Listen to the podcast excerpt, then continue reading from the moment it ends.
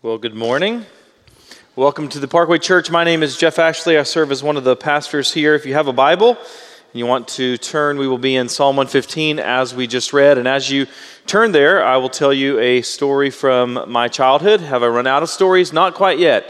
So this is uh, this story from whenever I was about two years old, and uh, and so we were visiting some uh, some relatives, and I got this really bad upper respiratory infection, and so my parents took me to the doctor, and they prescribed a cough medicine uh, for me. But unbeknownst to my parents and unbeknownst to myself, uh, I actually was allergic to one of the uh, the drugs that's found within this cough syrup that was prescribed. I'm not going to tell you which drug, lest Jared tries to poison me in some grand coup coup d'etat or something like that.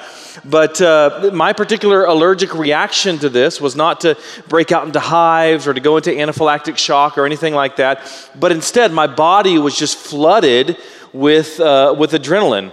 Now, you wouldn't, maybe wouldn't know it uh, or wouldn't think it by looking at me today, but I was a very, very uh, hyper kid. So now my already really hyper two year old body was just riddled with excess uh, adrenaline. Imagine Zach after like a dozen Red Bulls and a handful of Skittles, and that's uh, kind of the idea there. And so what I would do is I would run as fast as I possibly could into a wall. I would just slam into the wall and then I would turn around and I would run into the other wall and slam into the other wall. And so my mom would have to hold me.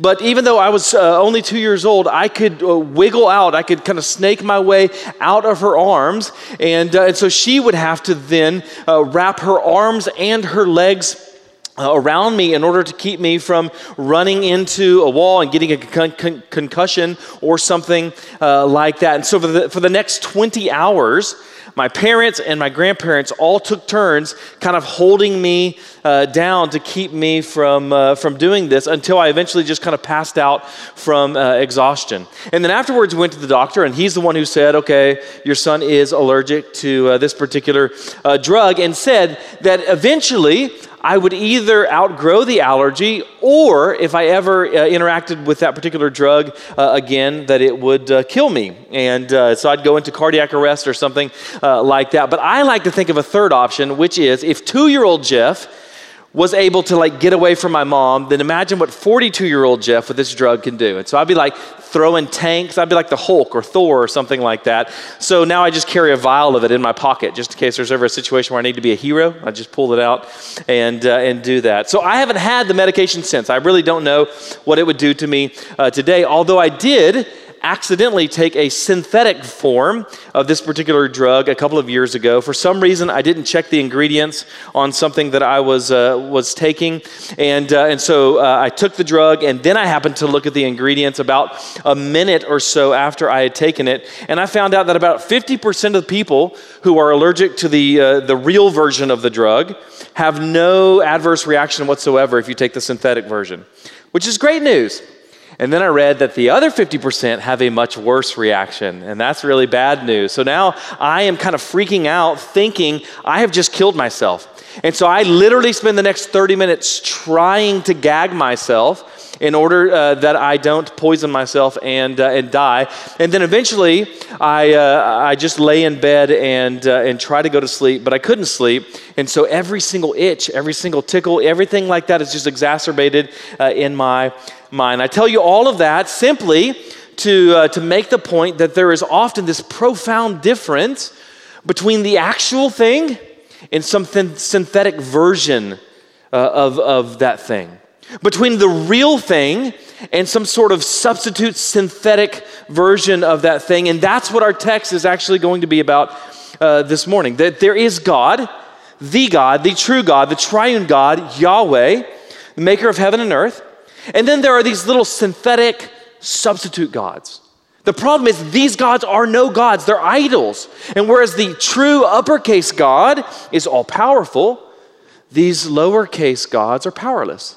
They're futile, they're vain. And so it makes all the difference in the world in which one we actually hope and trust.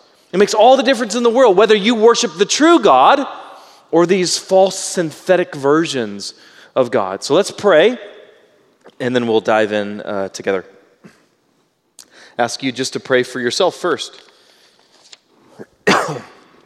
As you come in with uh, maybe uh, things that you're thinking about or worried about or stressed about or whatever it might be, that the Lord would give you uh, undivided, undistracted mind and attention and affection. And also for those around you, whether they're friends or family or strangers, that the Lord would give us a collective hunger for His word this morning.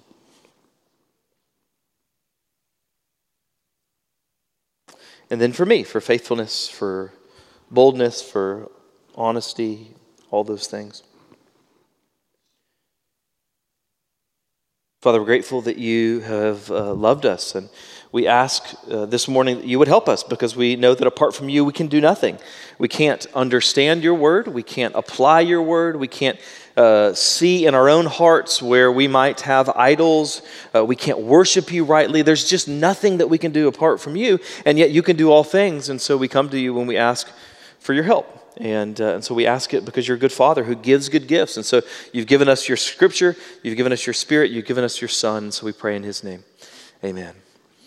Well, let's uh, begin with Psalm 115 1, which says, Not to us, O Lord, but to your name, uh, not to us, O Lord, not to us, but to your name give glory for the sake of your steadfast love and your faithfulness. So we open with this interesting phrase here. This is not to us, O Lord, not to us, but to your name. And if you're familiar with the Old Testament, you're probably familiar with this kind of language because we see it in a number of places throughout the Old Testament. You see it in Isaiah 48 11, a similar sort of idea. For my own sake, for my own sake, I do it. For how should my name be profaned? My glory I will not give to another. Or in Ezekiel 36, 22, therefore say to the house of Israel, Thus says the Lord God, it is not for your sake, O house of Israel, that I'm about to act, but for the sake of my holy name, which you have profaned among the nations to which you came. And so, in these and similar uh, uh passages, we could uh, point out dozens of others. In, in these and similar passages, we see that unlike that Michael W. Smith song, God does not think of us above all. God's primary, God's ultimate purpose is not me, it's not you, it's not us collectively, but rather Himself. God is foremost concerned with Himself, with His own glory. That's God's ultimate purpose in all things, is for the exaltation of His own name. As, uh, as Bavinck writes, God reveals Himself for His own sake, to delight in the glorification of His own attributes. So, as we begin our text this morning, I want you to do a bit of a participatory thing. I want you to just think for a second eh, about this question why are you here? Not just why are you here uh, in this particular church, in this particular building, at this particular time, but more than that, why do you exist? What is your purpose? What is your telos? What is your goal? Why were you created? Why are you here?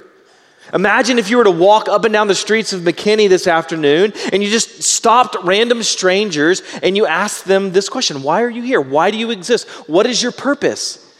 In today's political environment, you probably get slapped. But beyond that, you probably get a whole bunch of confused looks as if you're trying to sell them something. But if people were honest, if people were open, and they actually answered the question, they might say that they're here to do good or to be good or to have fun or something like that. But if you were to expand that survey beyond the borders of 21st century McKinney, you would get some other interesting answers. I think Zach has actually talked about some of these uh, before, uh, before. But for example, in, in, in various ancient Near Eastern myths, they believe that people exist in order to serve the gods. Why? So that the gods can rest. Or Aristotle, if you were to ask the uh, philosopher Aristotle, he would say that you're here to develop excellence to the highest degree by practicing virtue and studying reason. Or Charles Darwin, if you ask him, why do you exist? He would have said, to evolve into a species with a higher chance of survival. Or Karl Marx, he would say that you're here in order to maximize economic equality. Sigmund Freud, he would say that you're here to find socially acceptable ways to express your subconscious sexual desires. Nietzsche, who's a lot of fun at parties, he would say there is no objective meaning whatsoever. John Paul Sartre, he would say that, that, you're here to reject society's limits and truly to be free to do whatever you want. So you have answers all over the place in terms of why we are here. But let me suggest a much better and much more biblical answer. It's from the Westminster Shorter Catechism, which was a document that was produced during the 17th uh, century in order to help catechize believers in the biblical theology of the Reformation.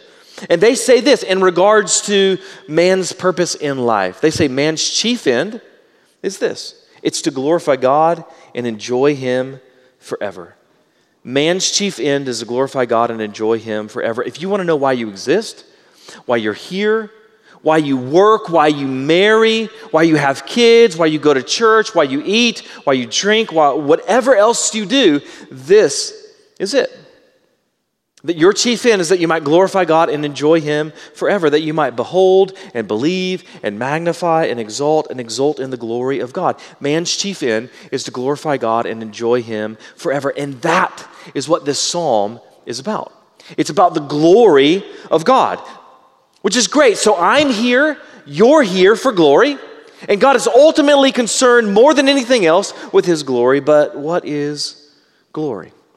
Glory is one of these words that every Christian knows, and yet very few people, I think, could actually define. It's Christianese 101, right? It's like hallelujah or liturgy or raising Ebenezer or something like that. No one really knows what these words mean, yet we use them all the time. So when I say the phrase God's glory, you might think of blinding light you might think of burning flames and smoke and clouds, or you might picture something like the scene in Isaiah 6, if you're familiar with that, where the prophet sees the Lord and he's sitting on a throne high and lifted up, that the, the, the, the train of his robe fills the temple.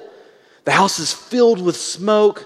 The temple trembles, the, it, it quakes as God begins to speak. Meanwhile, angels are crying out, Holy, holy, holy. Or when I say glory, you might picture certain events like the redemption uh, from Israel, or the plagues, or the Red Sea, or manna in the wilderness, or you might think of the cross or the resurrection. And all of those things are snapshots.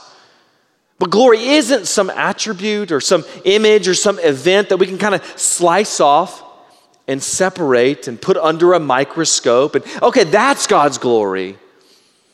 No, all of God is glorious. Glory is not just one attribute or one virtue among others, his love is a glorious love. His grace is a glorious grace. His justice is a glorious justice. His holiness is a glorious holiness, and so forth.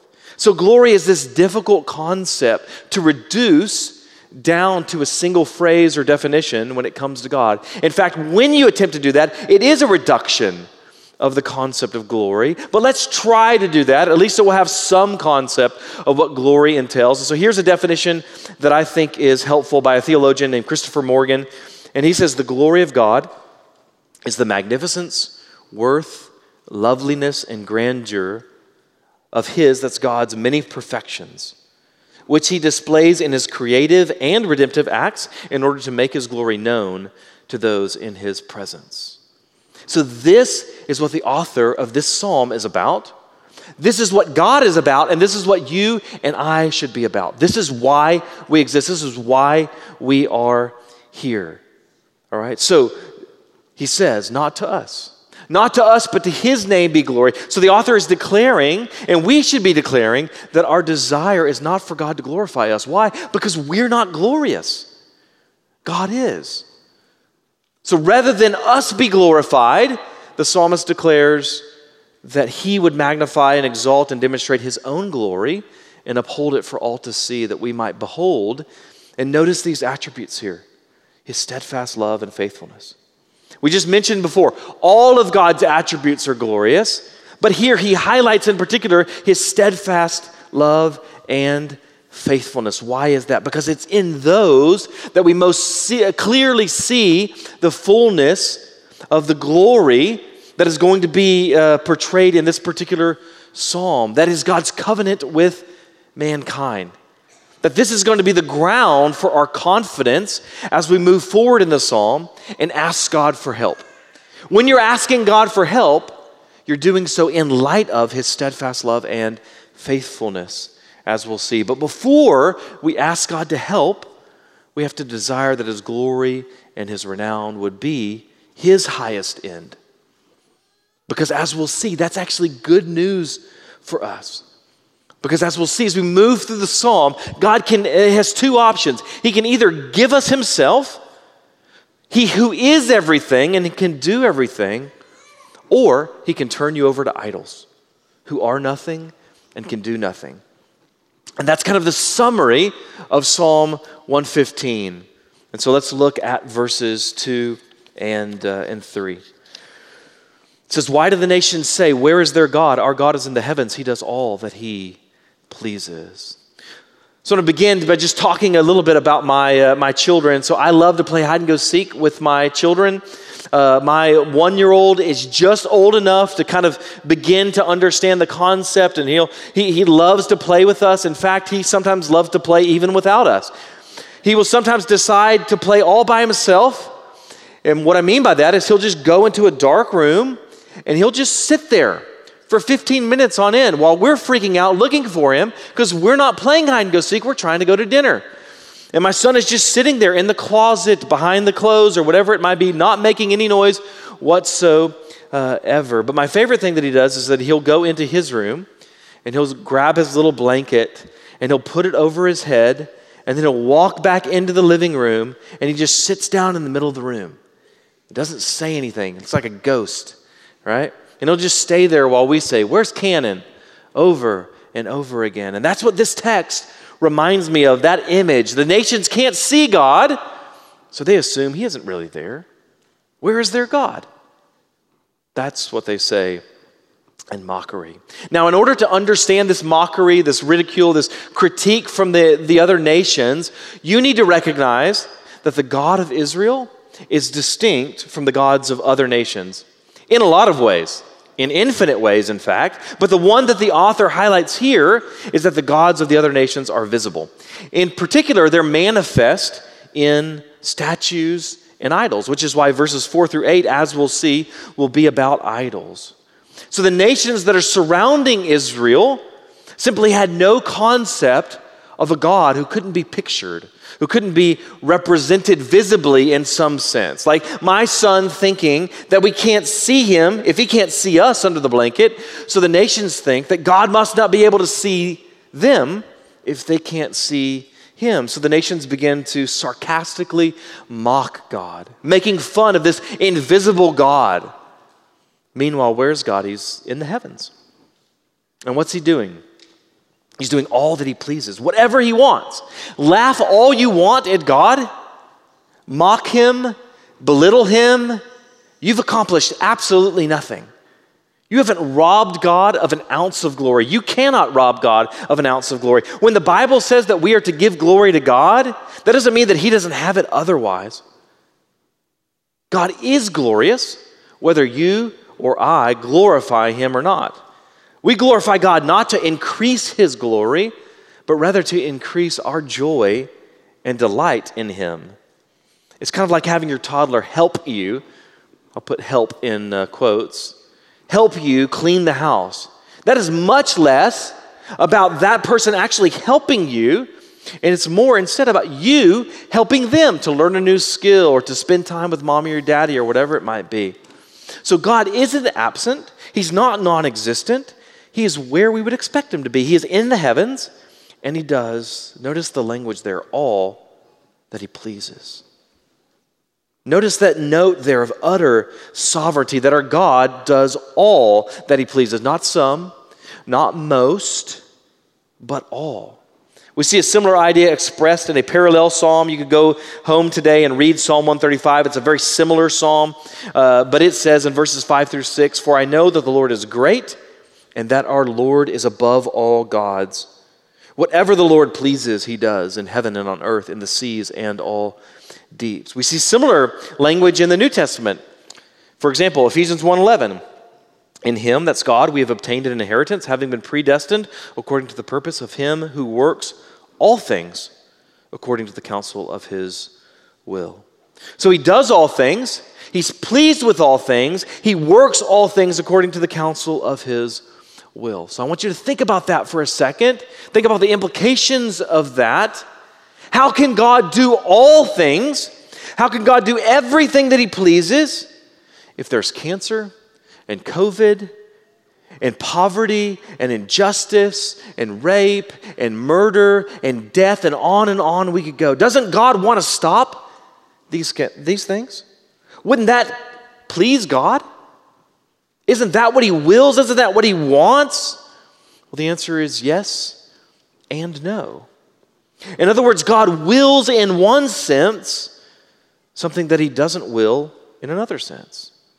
If that's confusing to you, let me give you an example that even you can relate to, because you actually have this uh, a similar sort of confusion uh, when it comes to the uh, topic of your will. Think about something that you do regularly that you don't really enjoy. You don't really like to do it in and of itself.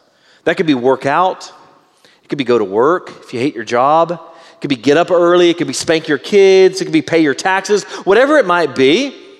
Now, if I were to ask you, why do you do those things if you don't want to do them, what would you say?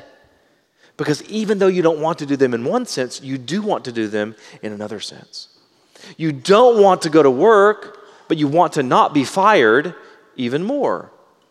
You don't like taxes, but I would imagine you probably don't like prison even less, right? And this is kind of analogous to the idea of the will of God. So let's do a bit of theology around the concept of the will of God. When it comes to the will of God, God only has one will. He doesn't have multiple wills. He has one will, but that one will is expressed in two ways. It's kind of like two sides to the same coin. So theologians distinguish in the will of God these two nuances. And typically they do so by calling one his revealed will, will, and the other his secret will or his will of command versus his will of decree, or his moral will versus his sovereign will. And all of these are just different ways of expressing the idea that God wills things in one sense that he doesn't will in another. And if you want to see this most clearly in Scripture, the best place to go is simply the death of Christ. Did God the Father want to crucify the Son? How would you answer that question? Does God the Father want to crucify the Son? If you're smart, if you're thinking about this, you would probably say, well, it all depends on what you mean by the word want. Does he delight in the act itself? Is he masochistic? Does he think, I just love that my beloved son is suffering? That makes me so happy. I love it when the people I love suffer. Is that what he's doing there? Of course not. And yet Isaiah says that it was the will of the Lord to crush him. So, how does that make sense? Because of this distinction between revealed will and secret will, will of command versus will of decree, and so forth. Because even though the death of Christ was displeasing in one sense to God, it is pleasing in another sense. Why was it pleasing in this other sense? Because of all that it affected, because it accomplished salvation for mankind, it demonstrated his glory, and so forth. And if that still sounds somewhat confusing to you, here's a couple of things I want to do. One, encourage you to go back and listen to some of our theological equipping classes on sovereignty because we talk about this and unpack it a lot more there. But here's the kind of the, the underarching sort of idea that I want you to grasp that God is sovereign over all things. God is sovereign over all things. He's sovereign even over evil and tragedy. But you have to understand that his disposition toward evil is different than his disposition toward good. God does good, God loves good. He never does evil. He doesn't love evil in and of itself, but he uses evil to accomplish good. And there's no greater evidence of that than the cross of Christ. If you struggle to understand how God can use evil to accomplish good, look no further than the cross and the death of Christ. The most evil act ever perpetrated, in one sense, is also the best act ever to be accomplished in another sense. So in, uh, in Psalm 115 here, God's omnipotence is on display in verses 2 through 3, that he does all that he pleases. And that will be important because it's going to be contrasted. God's omnipotence is contrasted with the idol's impotence in verses 4 through 7. So let's look at those verses. Their idols, that is, the idols of the nations, are silver and gold, the work of human hands. They have mouths but do not speak, eyes but do not see, they have ears but do not hear uh, noses but do not smell. They have hands but do not feel, feet but do not walk, and they do not make a sound in their throat. So now you see this contrast here. You have God, you have Yahweh, He's unseen, and yet what does He do? He does whatever He wants. Meanwhile, the gods of the nations are seen in idols, but what do they do? Absolutely nothing. Notice that satire. Notice that irony here in the passage and this folly and futility of the idols. Idols are useless, they're worthless, they're senseless. And that word senseless is especially relevant because it has two different meanings. There's different, two different ways that you could use the word senseless, and both of uh, which fit the context. First, that idolatry doesn't make sense, it's foolish. It accomplishes nothing because idols can accomplish nothing. Second, idols have no senses. They have mouths, but they can't taste, eyes, but can't see, ears, but can't hear. So let's talk about idols for a second. When we're reading the Old Testament, we need to understand that idols are a very physical thing. They're, they're talking about actual statues, actual uh, physical images and representations of so called gods. So people would make them, they would craft them, they would fashion or form them somehow, and then they would bow down to, uh, bow down to them which, by the way, the Jewish prophets would constantly mock. If you're not, uh, if you don't know that Scripture contains mockery, just look at the way that the Jewish prophets, the prophets of Israel, would condemn idolatry because they're constantly ridiculing it, scorning it, and mocking it. They would say things like, "Is it not a little strange that you carved your own God? Who wears the pants in that relationship?" Right? So that's what they're talking about there. And yet, we see that idolatry as a concept was universal, it was ubiquitous, it was everywhere. In fact, even though don't make idols was like number one rule in Israel, even the Israelites kept going back to idols. Why? Why was it? What was so attractive about them? Well, there's a number of things. One of those things is, unlike the true God, idols are rather predictable and controllable. Right? That's the thing about a piece of wood or a statue of gold or something like that. I put it up on my mantle, I go to sleep. When I wake up in the morning, what do I expect? It's still there, right? It doesn't do anything. Not only that, but idols also look an awful lot like us. So, idolatry is really a way of self worship. It's a way that we worship and serve something that's a whole lot like ourselves. By that I mean, we've talked about this before, that all of existence, everything that exists, can be distinguished into two categories you have the creator, and then you have creation. You have the creator and then you have creation. And so you need to know that worshiping anything under that line you see there, anything under that line is idolatry. It doesn't matter what you worship below the line. The enemy doesn't care what you worship below the line. It could be monkeys, it could be men, it could be women, it could be statues, it could be trees, or whatever it might be. As long as it's in the creation category, that's all that matters. This is what Romans 1 is all about. Romans 1 22 through 23. Claiming to be wise, they became fools and exchanged the glory of the immortal God for images resembling mortal man and birds and animals and creeping things. You see this subversion of the created order, right? God creates man to rule and reign over creation, but in sin, there is this reversal, this subversion that man rebels against God and worships creation instead. Now, as we mentioned in the Old Testament, whenever idols and idolatry is mentioned, that's a very physical thing. But in the New Testament, we see the concept of idolatry and, and, and idols expanded to include even spiritual desires. So it's linked to things like sexual morality and covetousness in the New Testament. So let's talk a little bit about that because idolatry is another one of these Christianese terms that everyone knows but no one can really define. So people tend to misuse it. So if you decide that you're going to buy a tankless water heater for your house, someone might accuse you of having a comfort idol because you prefer to not take cold showers.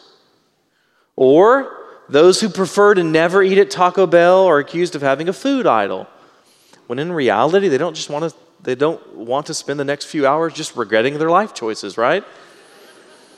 In other words, the way we talk about idolatry today, you would kind of think that anything you love or enjoy is an idol.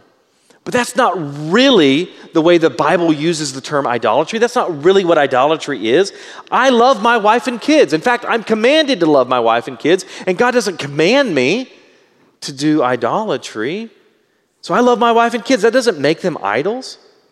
Loving the Cowboys doesn't mean that you suffer from sports idolatry. You suffer because you follow the Cowboys, and that's inevitably going to be painful. But that doesn't mean you necessarily have some sort of idol there. Idolatry isn't loving things. In fact, you're supposed to love things, and you're supposed to love things a whole lot. Idolatry is loving and enjoying things more than God, or worshiping something other than God, or trusting in some created thing to give what only the Creator can give. So, idols aren't just things that we make with our hands, but things that we love with our hearts. But not just love, love in a way that diminishes or displaces our love for God. And this is not just this ancient Jewish Old Testament problem, this is a mankind problem.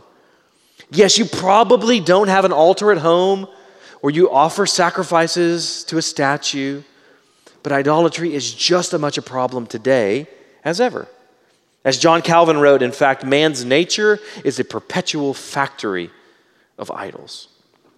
So, yes, not everything you love is an idol, but sin can creep into and corrupt your love such that it becomes idolatrous, which means that idolatry today is much harder to spot than it was in the Old Testament. In the Old Testament, you just look, there was a statue, that's an idol. But now idolatry can be hidden, even behind seemingly good things. So here's a helpful diagnostic question to help you identify any areas of idolatry in your own life.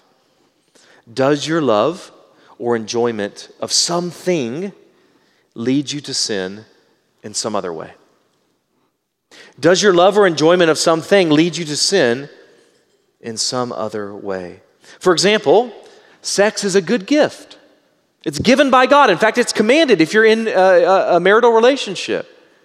But if your love for sex leads you to adultery or pornography, that's certainly sin, and it might reveal the presence of an idol. Or money, again, a good gift.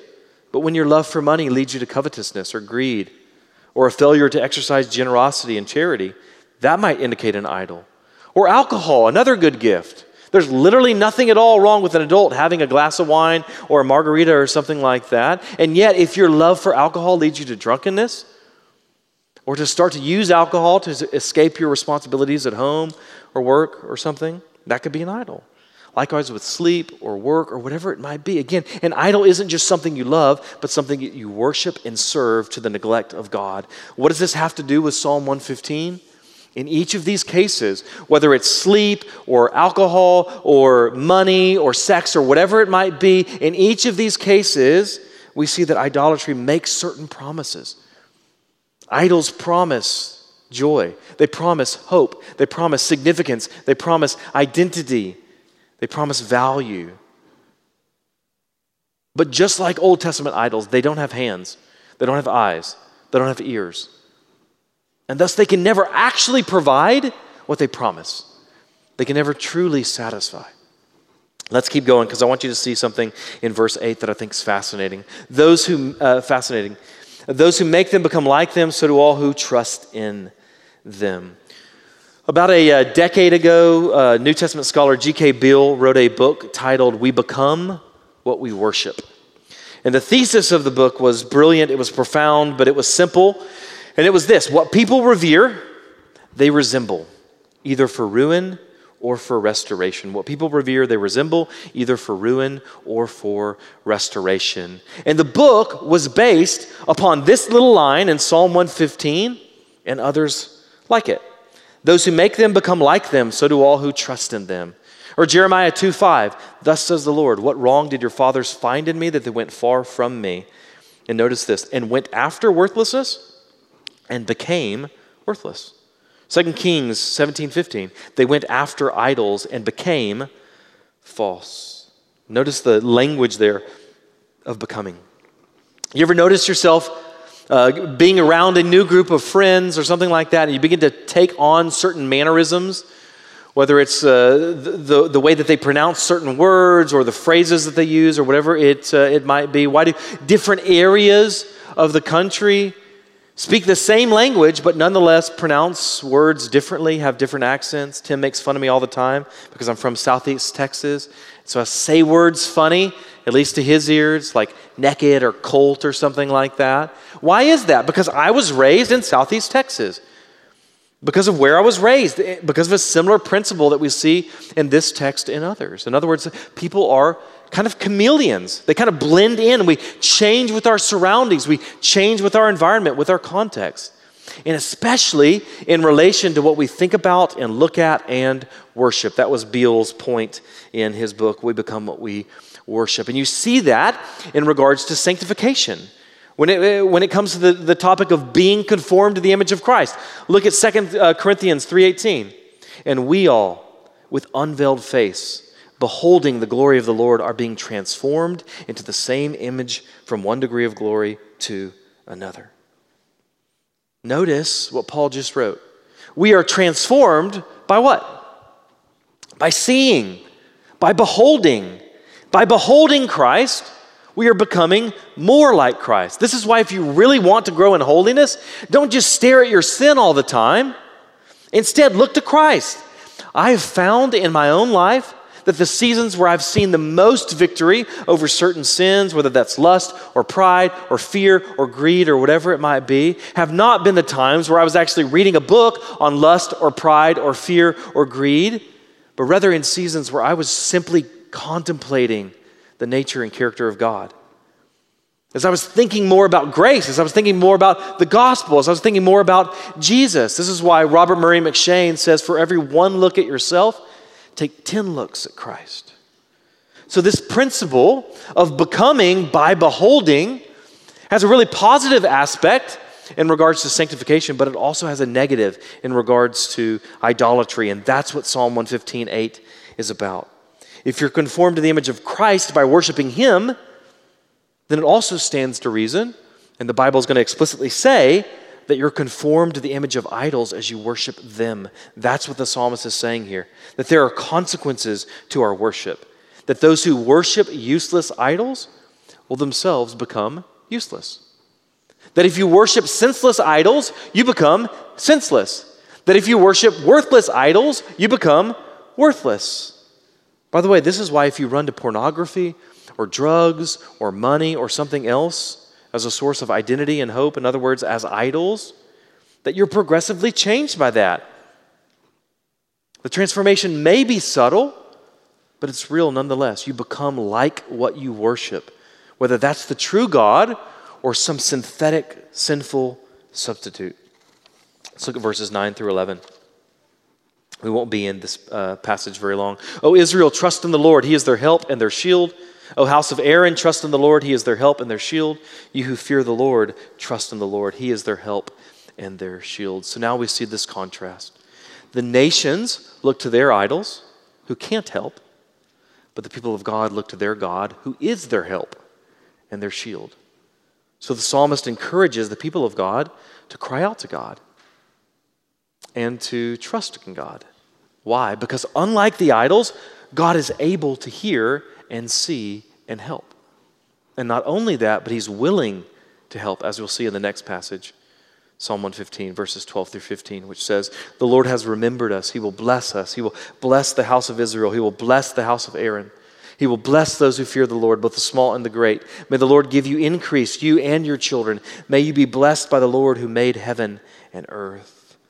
So, this is intended to provide the fuel for your prayer and praise. Why should you cry out to God? Why should you trust in God? Why should you pray to God? Why should you worship God? Not only can God help, but He will help. And this is particularly important to understand because Israel is probably experiencing some profound existential crisis at this point in redemptive history. The point in which this psalm is going to be written. Most scholars think that it originated in the exilic period when Israel is exiled from the land, and yet the psalmist is confident.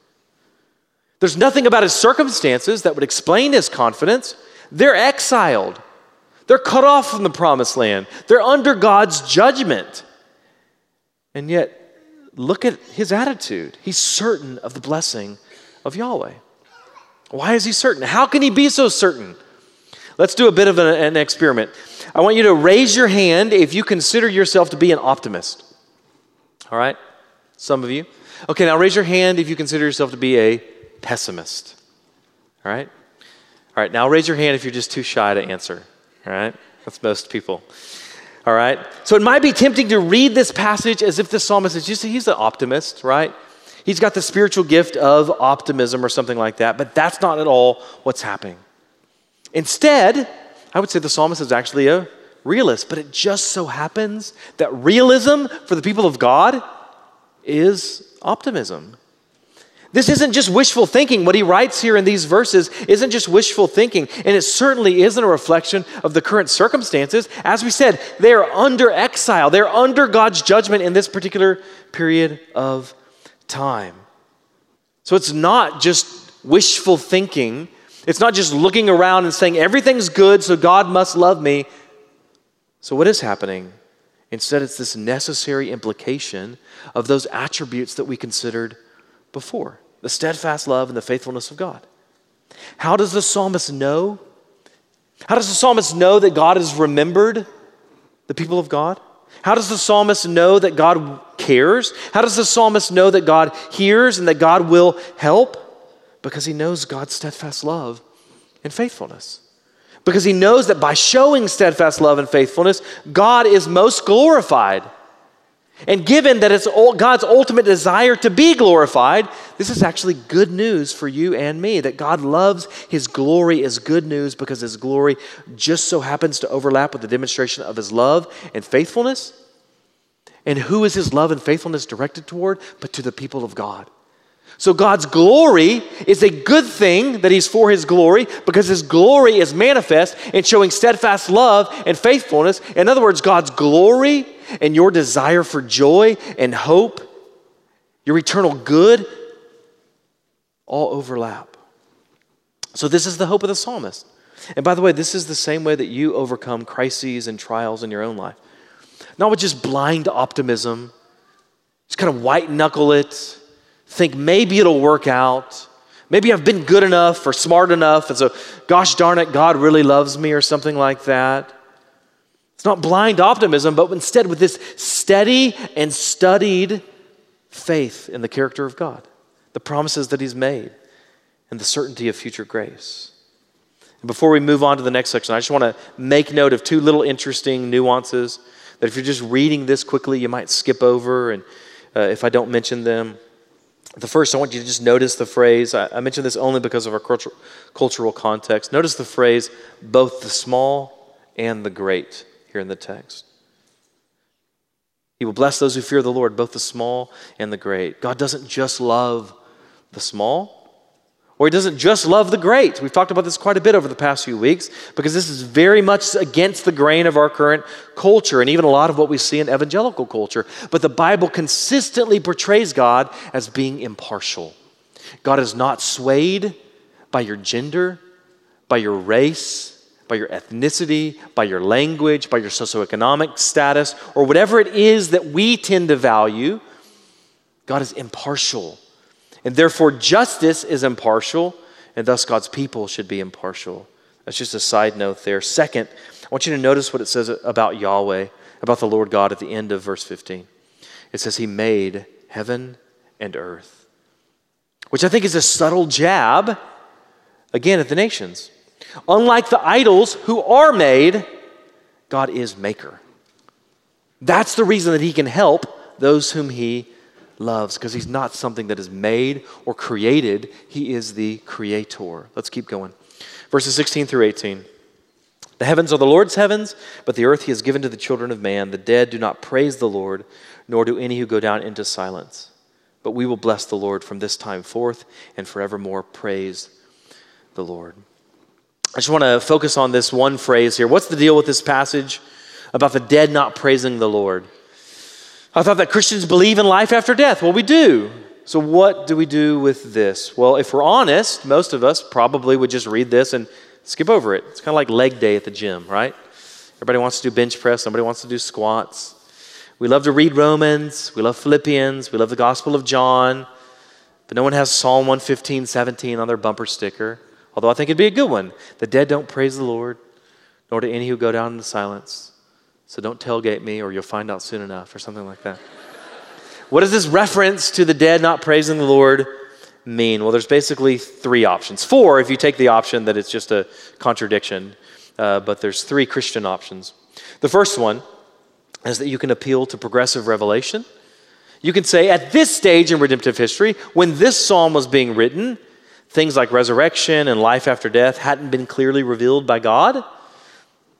Now, while, while it's definitely true that those doctrines become clearer in the New Testament, it's not true that they're entirely lacking in the Old Testament. In fact, you even see some hints in the Psalms of, uh, of the hope of, of life after death.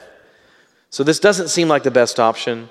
The second thing, though, that you could say is you could point to the resurrection and say that it's true. The dead don't praise, but praise the Lord. We don't remain dead. Instead, we are raised to new life. Again, that's also theologically true, but that doesn't seem to be the psalmist's point. What is his point? I think the best option seems to be that the psalmist isn't intending here to contrast life with the afterlife, but rather simply with what living bodies do versus what dead bodies do, right? Dead bodies don't do anything, they just be dead, right? They don't actually do anything. They don't praise, they don't sing, they don't dance, right? Around Halloween, you'll see like skeletons dancing and something like that. That doesn't happen. And, uh, and so I think that the psalmist is just saying that while you're on this earth, while you're alive in this body, that you have a responsibility to worship. Whether you're in exile or in the promised land, you have not only the obligation, but also the opportunity to worship the true God because only He can help. If idols can't speak, surely they can't save. If they can't hear, then they can't hear your prayers or your worship or your songs.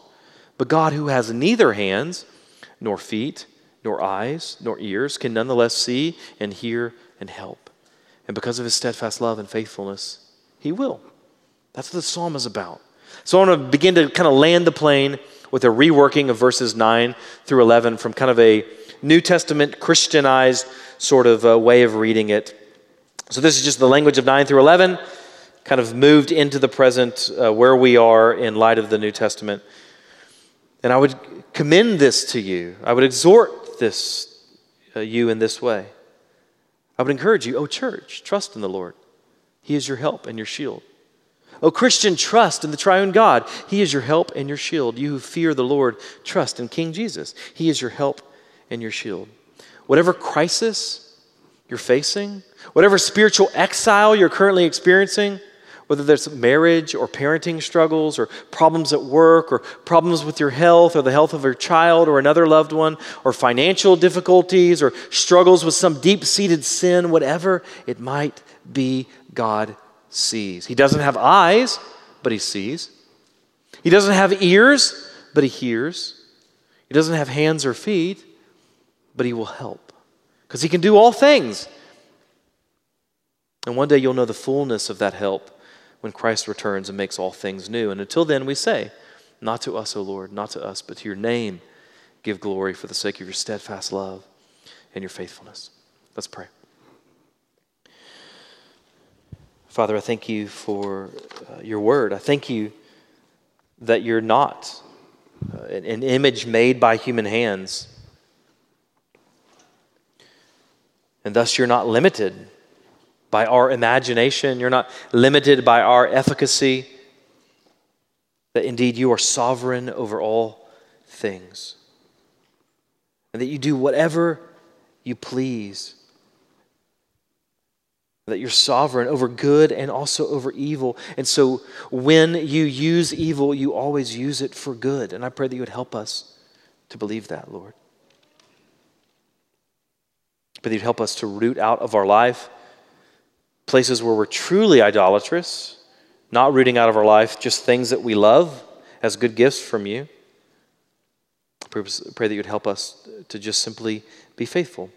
We might love and trust you, the true God, and rid our life of synthetic substitutes. Pray these things because you're good and you do good. And so we ask in Christ's name, amen.